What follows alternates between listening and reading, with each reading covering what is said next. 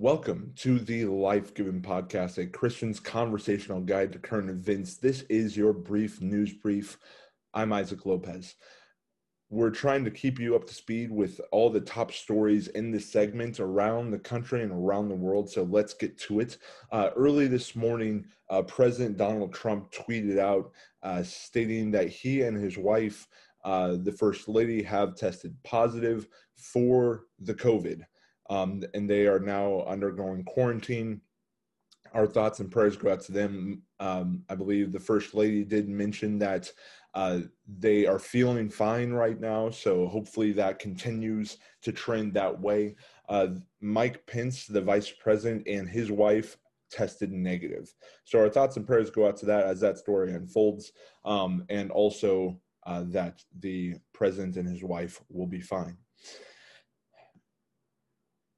So, as many of you may know, if you listen to Wednesday's show, uh, the president nominated uh, Justice Amy Coney Barrett to the Supreme Court. And just like with Brett Kavanaugh, with his nomination, the assaults are beginning. Uh, although of a different kind and a different tenor, newly nominated Justice Amy Coney Barrett is under attack already.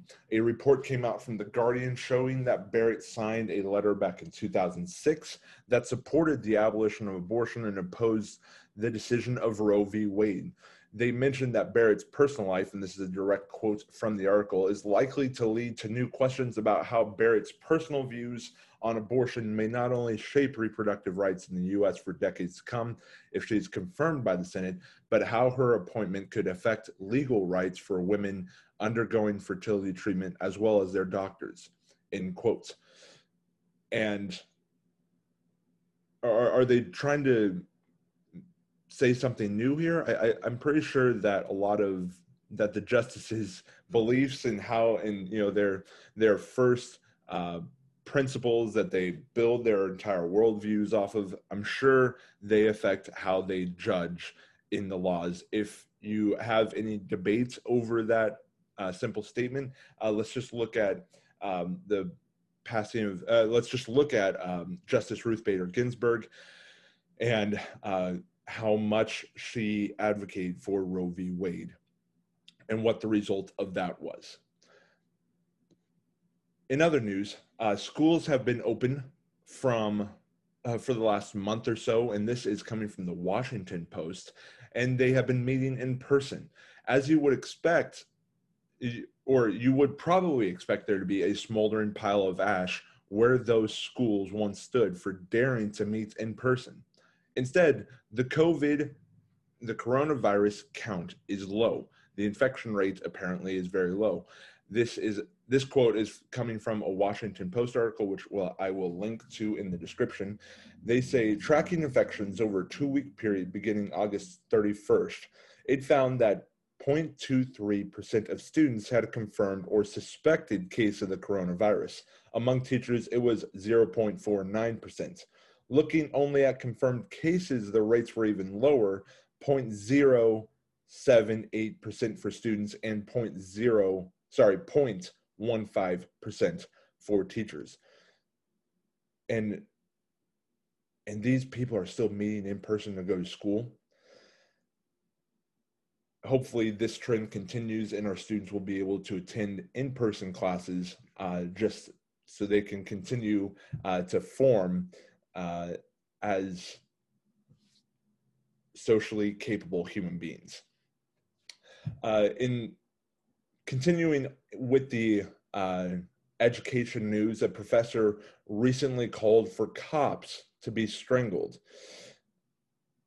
A professor from Midwestern State University wrote in a Facebook thread I want the entire world to burn until the last cop is strangled with the intestines of the last capitalist, who is strangled in turn with the intestines of the last politician.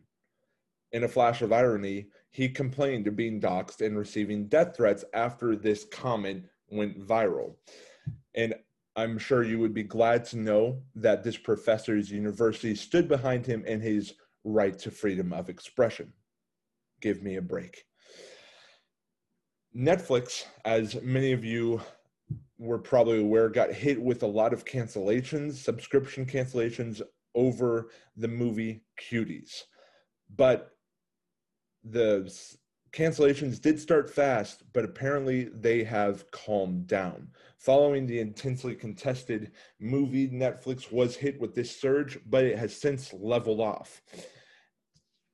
In a um, in a report done from data drawn from Seven Park data, it says, but while there was a temporary escalation in cancellations, the Netflix churn rate in the US died down within a week after the social media uproar, uproar, according to research firm Seven Park Data. The data indicates the overall impact on the streamer's subscriber base has not been material. In the days following Netflix's release of Cuties, account cancellations hit a peak of about five times the churn rate of January 1, 2019, uh, an analysis found. After about a week, by September 18th, the cancellations had subsided to previous levels. As previously reported, data from research by Yipit Data showed that Netflix cancellations on September 12th soared to about eight times higher than the average daily rates in August 2020, which was a different baseline than Seven Park used. So, what that tells me is that people who got out of Netflix got out very fast, uh, but Netflix is starting to um, settle down into business as usual, and we will uh, hopefully find more effective ways in what uh, when it comes to protesting or boycotting uh, these national institutions such as Netflix, not national, but these uh, big institutions and corporations such as Netflix. And we saw this with the NFL and boycotting it, with fans boycotting it because of all of the social justice issues if there are anything if there are any stories you would want me to cover reach out to me at the life given and received at gmail.com or on the life given news facebook page. You can also find me at Parler at tlg podcasts or on instagram at underscore tlg podcasts underscore. And in conclusion remember that the life that you have been given and the life that you have received includes every area of life. Why should current events be the exception God bless.